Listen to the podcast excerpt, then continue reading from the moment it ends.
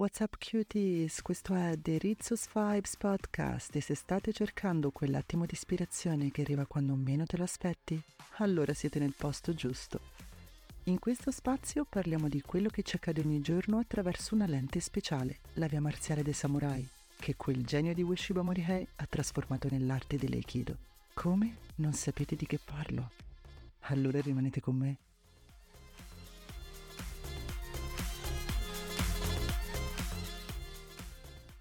Online c'è un'offerta quasi illimitata di suggerimenti che riguardano la scelta dello sport più adatto a noi, la migliore arte marziale per noi, la disciplina sportiva in generale più adatta a noi. Eppure, se cercate non trovate quasi nulla su quali siano le valutazioni da fare per scegliere il posto più adatto a noi. Supponiamo che abbiamo scelto di praticare Aikido. Aikido si pratica nel dojo, il dojo è il luogo dove si studia la via. Come scegliamo il dojo più adatto a noi?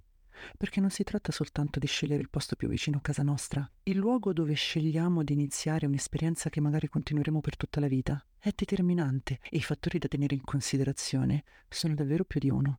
Per oggi parliamo di questo, della mia esperienza personale sulla scelta del dojo e dei miei suggerimenti sulle cose da tenere in considerazione per trovare lo spazio che vi cambierà la vita. Let's go!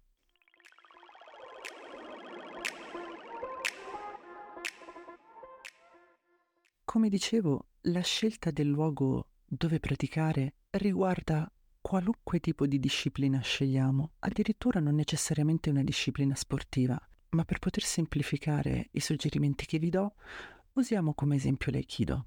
Come vi dicevo, l'aikido si pratica nel dojo. Dojo è una parola composta da due kanji. Una significa semplicemente via, ma via nel senso di strada, do, Michi. In giapponese la utilizziamo tranquillamente anche per parlare della strada, quella dove passano le macchine per capirsi, ma metaforicamente indica anche la via, nel senso di percorso. Jo è letteralmente il posto dove si praticano le arti marziali. Quindi il dojo è quella che volgarmente chiameremmo palestra, ma come concetto un valore molto più alto. Abbiamo deciso di iniziare la nostra avventura con l'aikido e stiamo cercando il dojo giusto per noi. È determinante capire dove.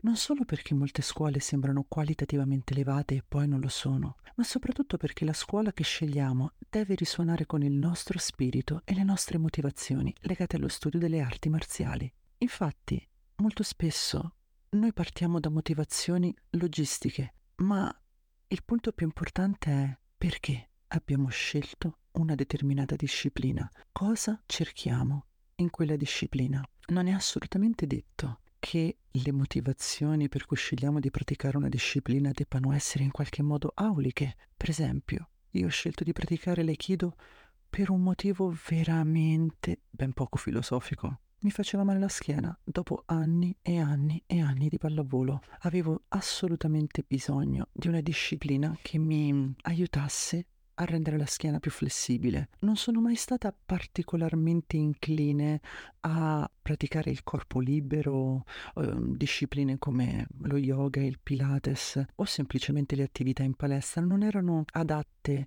al mio stile perché ho sempre praticato sport, soprattutto di squadra e a livello agonistico. Quindi ho sempre visto lo sport non tanto come qualcosa per stare in forma, ma qualcosa eh, che fosse una disciplina da apprendere con delle regole, eh, dei compagni di pratica, degli obiettivi, degli esami. Lo vedevo in maniera mm, molto strutturata con un vero e proprio percorso appunto legato in gran parte all'agonismo. Ero estremamente attratta dalle arti marziali sin da quando ero piccola.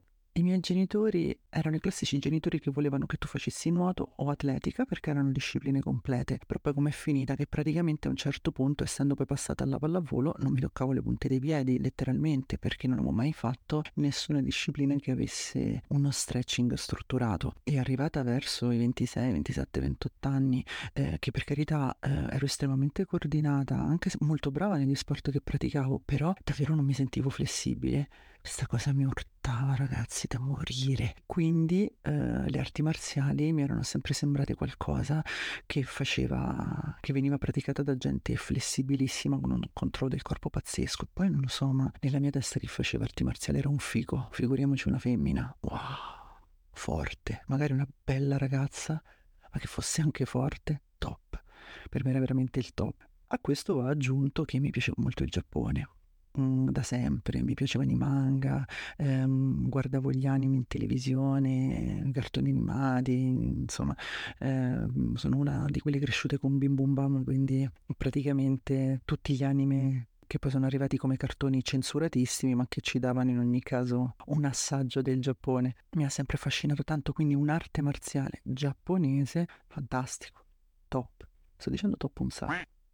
E quindi nel mio interesse verso il Giappone mi ero confrontata con eh, dei ragazzi che avevo conosciuto eh, attraverso il teatro no e anche attraverso i manga, quindi comunque avevo degli amici che erano appassionati di Giappone, appassionati di manga e anche appassionati di teatro giapponese che studiavano all'università e alcuni di loro, uno in particolare, che fra l'altro ora vive in Giappone, quindi ha proprio anche lui fatto una scelta di vita, era molto interessato all'Aikido e mi mandò informazioni e mi affascinò tantissimo il fatto che l'Aikido non fosse una disciplina aggressiva, mi affascinava tantissimo la circolarità, ricordo questo disegno dell'uomo vitruviano vestito con la kama e la trovavo filosoficamente meravigliosa come immagine. E poi devo essere onesta, mi piaceva l'idea di poter fare un'arte marziale che fisicamente fisicamente era impegnativa, ma che poteva essere iniziata a qualunque età, non richiedeva una flessibilità di partenza particolare o che ne so, come nel caso della ginnastica artistica ad esempio, di essere iniziata molto giovane. L'aikido può essere praticato pure a 70 anni, dipende con quale eh, intensità lo si pratica. Quindi il fatto che fosse un po' un'arte marziale possibilista, no? che chiunque poteva in qualche modo avvicinarci e praticarla, mi faceva pensare che volendo potesse essere approcciata anche da una persona totalmente inadatta secondo me a praticarla quale potevo essere io. E quindi si univano l'interesse per il Giappone, il fatto che fosse accessibile, un aspetto filosofico che mi aveva sempre affascinato, molte regole che combaciavano con il discorso della pratica agonistica fatta fino a quel momento e poi il fatto che rendeva la schiena flessibilissima, il fatto di cadere in maniera acrobatica per me era una figata pazzesca. E a quel punto ho iniziato a pensare dove potevo farlo. Anche perché c'era un altro aspetto, non era competitivo, non aveva le gare e io venendo da una vita di gare ero molto affascinata dall'idea di poter fare qualcosa per il solo gusto di farla. Quindi comincio a cercare dove fare Guido, vivevo a Milano all'epoca. Allora io sono il tipo che quando deve iniziare a fare una cosa sceglie il top di gamma. Quindi che cosa sono andata a cercare? Il dojo centrale di Milano. Qual era l'associazione più grossa? L'Ekikai. Il dojo più grosso all'interno dell'Ekikai? Aikikai Milano. Si chiamava proprio così e aveva sede appunto a Milano ed era il dojo del maestro Fujimoto. Già fatto che fosse un maestro giapponese, figuriamoci. E quindi mando una mail. Io poi sono una che fa un sacco di ricerche, sono super certosina, mi metto lì, guardo, leggo un sacco di cose. Mando una mail e mi chiedono di cominciare. E una settimana dopo mi telefona il mio capo, che aveva sede a Roma, e mi dice: E dopo Natale, era già dicembre, dopo Natale sei a Roma.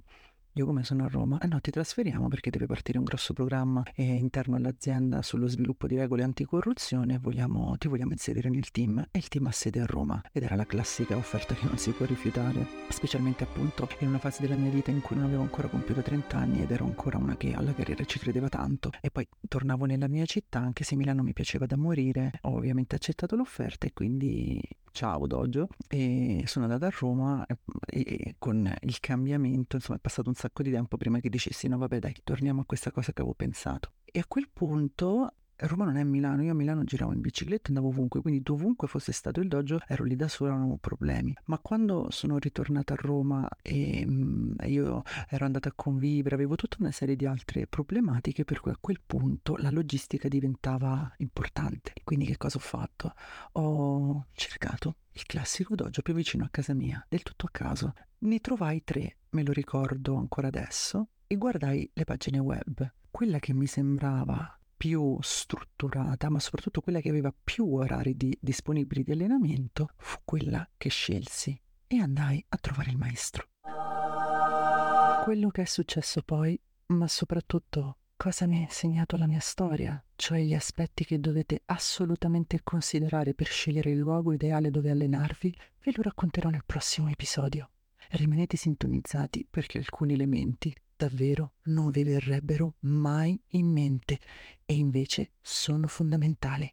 Commentate il post dell'episodio su Instagram e raccontatemi la vostra di storia. Come avete scelto il vostro luogo ideale per allenarvi? Sono curiosa di sapere tutti i dettagli. Grazie per essere stati con me e al prossimo episodio.